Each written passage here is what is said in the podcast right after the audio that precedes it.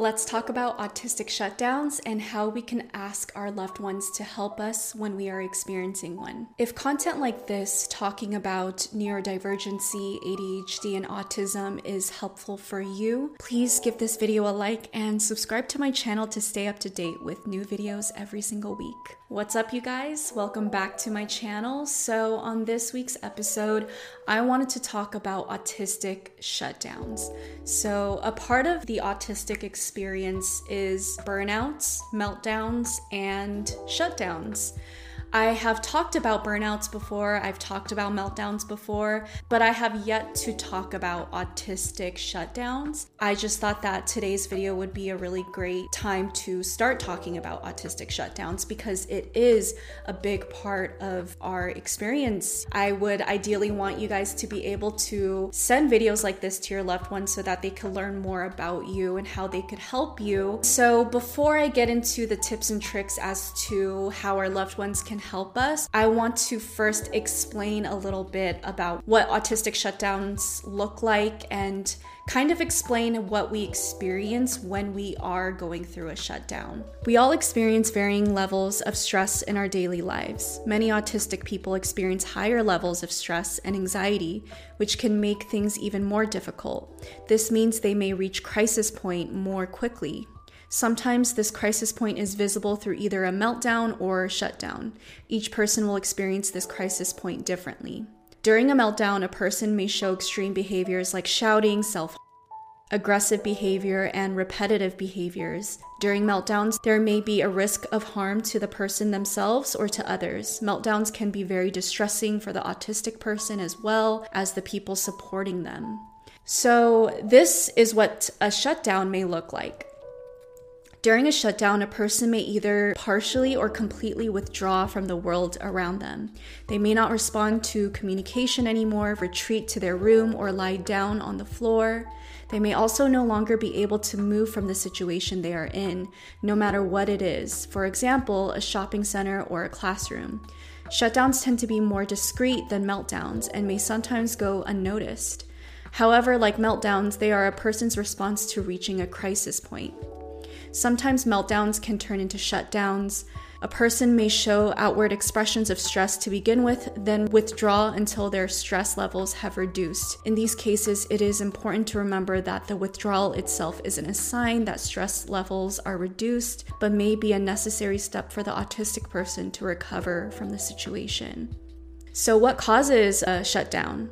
Shutdowns are usually caused by high levels of stress to a point where the autistic person is no longer able to cope. These can be triggered by any situation and can be the result of an accumulation of stressful events over a period of time hours, days, or even weeks. We are all able to deal with a certain amount of stress. Our days tend to be a combination of stressors and opportunities to de stress.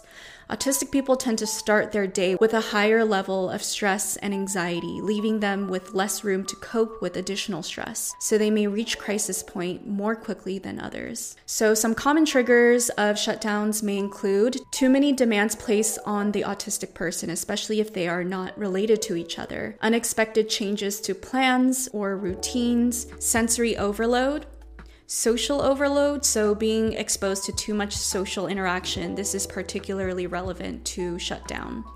It is important to remember that the final trigger may not be the most significant issue and may appear trivial without fully understanding the stress and anxiety the autistic person is experiencing. It is also worth bearing in mind that shutdowns are actually quite similar to meltdowns. Both are extreme reactions to everyday stimuli, both tend to be a result of an accumulation of issues over a prolonged period of time, and both are out of the control of the autistic person. So I felt like what I just read to you guys was pretty accurate to how an autistic shutdown feels, what we kind of experience when we're going through a shutdown, and what are possible reasons why we may have a shutdown. But I do want to add on top of that because, of course, I have my own experiences of having shutdowns that are more nuanced. So it does say in this little diagram that shutdowns usually follow meltdowns. So it's kind of like that transitional period after having a meltdown where you kind of just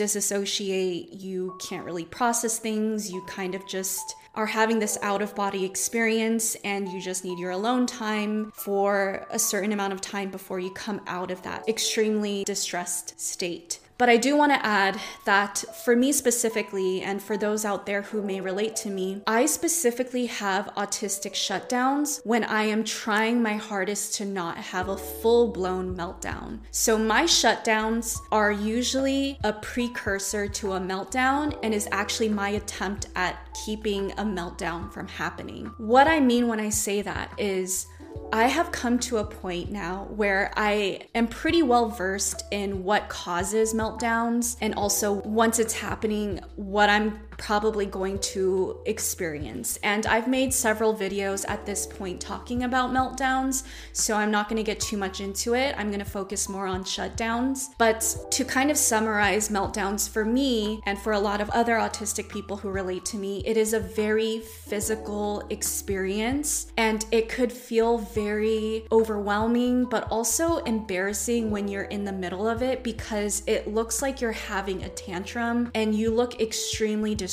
For me, I, I cry a lot. I can't really process things. I can't talk. At times, I could even have panic attacks during a meltdown. And sometimes, if it's really, really bad and I'm not in public, I'm in a safer situation where people can't hear me, I will have full blown bouts of screaming and an intense need to just like stim in a very harsh way on myself. By no means am I actually harming myself, but it is just when you're in that extremely distressing meltdown moment, I feel like at its worst, that's where it goes to for me personally. I want to say this so that you guys don't feel ashamed when you have meltdowns because people like me, I would say I'm generally really well regulated. I generally take really good care of my body, mental health, emotional well being. And I just want to say that no matter what you do for your own well being, no matter how much you maintain all of that, you could still have meltdowns and you could still get to that point where you're screaming and just feeling so distressed. I don't want us to be ashamed of that. And I know that we do feel ashamed of it a lot of the times. I still struggle with that feeling as well when it happens. But I'm hoping that by me saying it out loud on my channel, it's kind of taking the power away from that feeling of shame. And I'm just being very open and honest with you guys. All of that to say is that experience is a very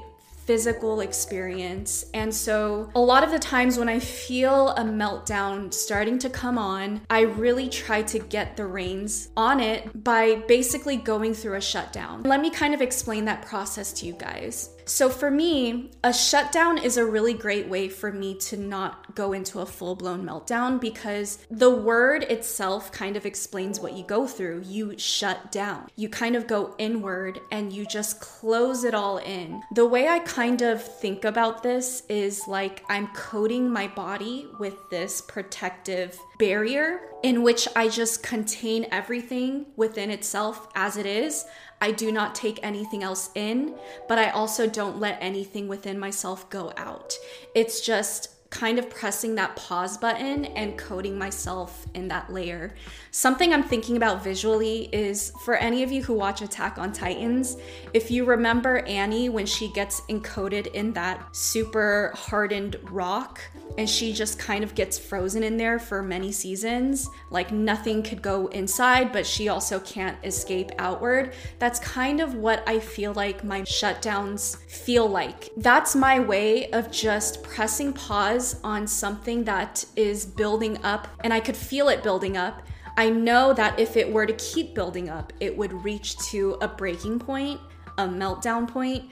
And so, in order to stop myself from getting to that meltdown point, I just put a really hard pause on all of the stimuli and I just need to veg out for however long. Usually, shutdowns for me need to be at least like an hour long, if not a couple hours long to a whole day of just not talking, being nonverbal, but also just not having to process anything mentally. If there's a way to think about shutdowns is you're not taking anything in you're not really thinking about anything within yourself either. You put all of that energy into just trying to maintain your physical well-being and you just have to put your emotional processing and mental processing on pause until you feel safe again until you feel well rested again and once that's established, you could begin to, you know, turn your brain back on and be like, okay, what's been happening? I just kind of got out of that brain fog. I got out of that disassociation. What happened?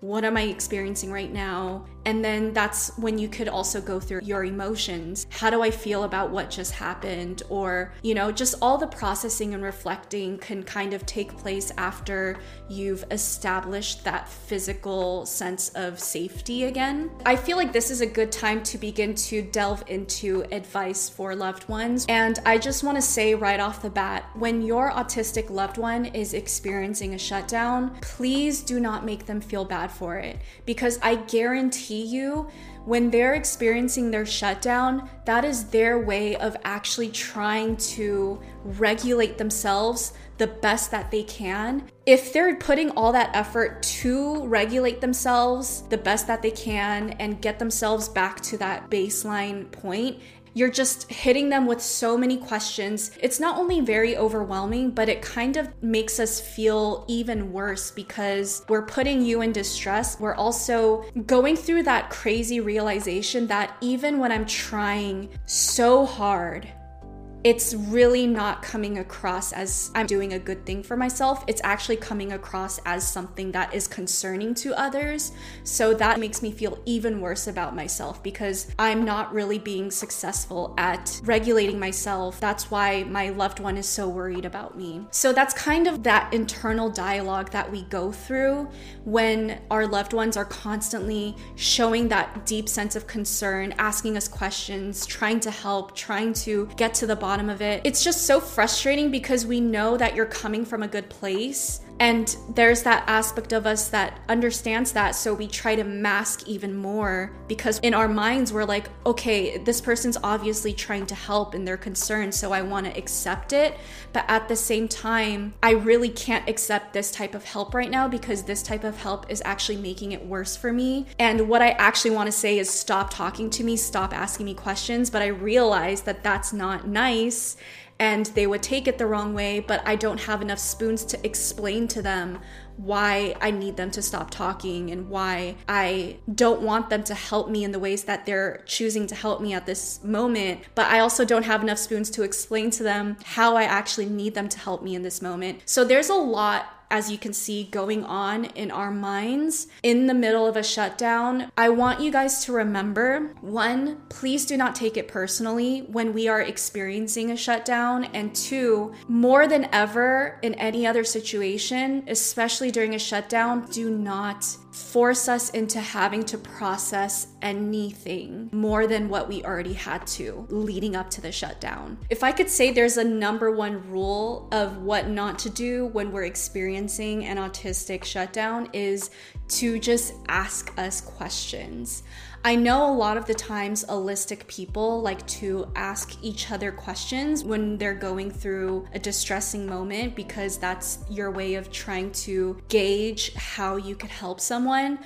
But when you're asking your autistic loved one questions in the middle of a shutdown, one, you're not only not going to get an answer from us because we don't know what we're experiencing, or if we do, we do not have the spoons to even verbalize it.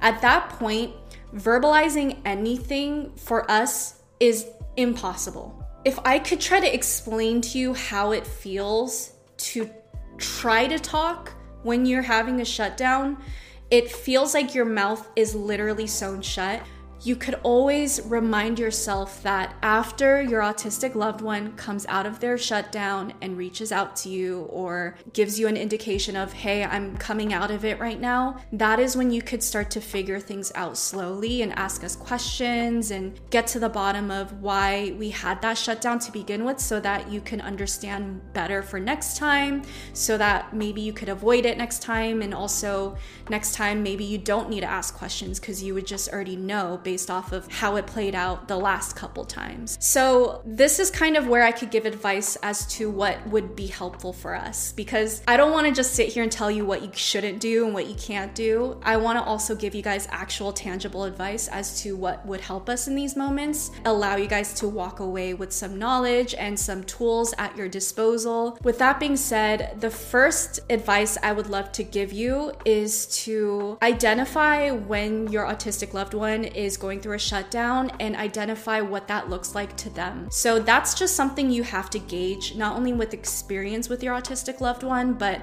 Ideally, you guys would have these conversations before a shutdown is happening. So you would be talking about this when you guys are both in a pretty good, well regulated state of mind. Kind of go through like what makes them have their shutdowns or what their shutdowns typically look like. Or if you guys have already experienced it a couple times together, you guys could talk about the times that you guys believed you experienced those shutdowns and talk through hey, were you experiencing a shutdown that one time when we were out in the grocery store and you just stopped talking and moving? You guys could kind of process that together and maybe they'll say, yeah, I think that was a shutdown actually. And you guys could kind of process why did they have a shutdown in that moment and what would have been helpful, which is kind of going into my advice is figure out specifically what your autistic loved one needs from you when they are experiencing a shutdown. And if they themselves aren't really sure either, I guess this advice is for both of you. I find that for a lot of autistic individuals, when we are experiencing shutdowns, what is really helpful is to not ask questions, not start conversations, basically, not say anything or push your autistic loved one in needing to respond to you in any way, but just kind of take control of that moment in a very gentle but assertive way. Also, say one sentence statements. For example, instead of saying, Hey, are you okay? Hey, what do you need from me right now? Hey, are you experiencing a shutdown right now? Or asking all these questions, you could say, Hey, I'm here for you. You will be okay. Or you could say, I'm gonna get us out of here. I'm gonna get us into a quieter place. Let's go take a break outside. Let's get some fresh air. Let me go get you some water. Basically, you're not only gently taking control of the situation where you're physically helping them with your your acts of service, but you're also giving them words of affirmation in a very easily processed way in those moments that's basically saying you are here to help them and support them. This is something that you should gauge with your autistic loved one as well is whether or not they want you to physically give them affirmation. I know sometimes with some people for whatever reason they don't want you to touch them when they're experiencing any sort of distress.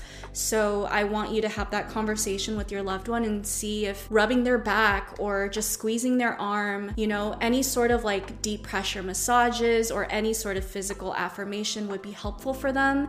And if that's something they would want from you, then by all means, like give them that physical affirmation basically letting them know that you're there for them. And the last advice I have to give is establishing a protocol for when your autistic loved one is coming out of the shutdown. Because if we, as the autistic person, is expecting our loved ones to not ask questions, to not basically smother us when we are experiencing a shutdown, we have to also be able to step up and communicate to them when we are coming out of the shutdown because we don't want to encourage our loved ones to have to come to us and ask, hey, are you good now? Or hey, are you still in your shutdown? Establish with your loved one that when I am done experiencing my shutdown and I'm coming out of it, I will come to you and I will tell you I am coming out of the shutdown right now. This is where we can begin to communicate a little bit more. This is where you guys could gauge this as well. Like, what are those transitional points of starting that communication up again? And everyone will have a different rate at which they come out of their shutdowns. So, kind of go over that that with your loved one and say, hey, when I'm experiencing a shutdown, I will tell you when I'm coming out of it, but just to let you know, that doesn't mean I'm ready to have a full on conversation yet. It just means that I could probably have baseline conversations, but I will let you know when I'm able to have full on, deep reflective conversations with you. But yes, you guys, I hope this video was helpful for you. Of course, if you're the autistic person, I would love for you guys to send this to your loved one, family, friends,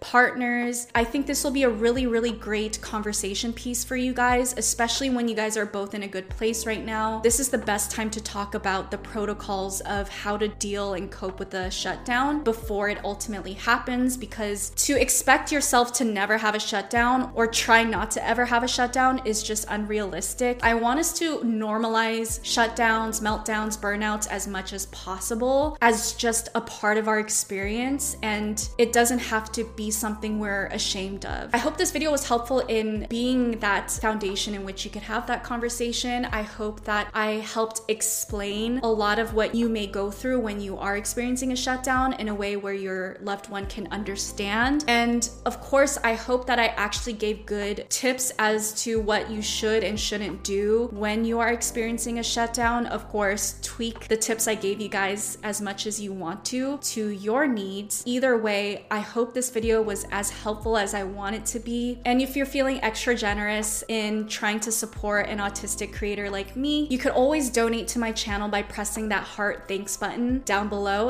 every single video. If you vibe with my content and catch yourself wanting to binge more of it, you could always join my channel memberships. I create members only content, and that is extra content that the public doesn't get access to. So there's that option for you. These are all ways that you could just support my channel. Thank you guys for tuning in on today's video. I will see you guys on next week's video. Bye, guys.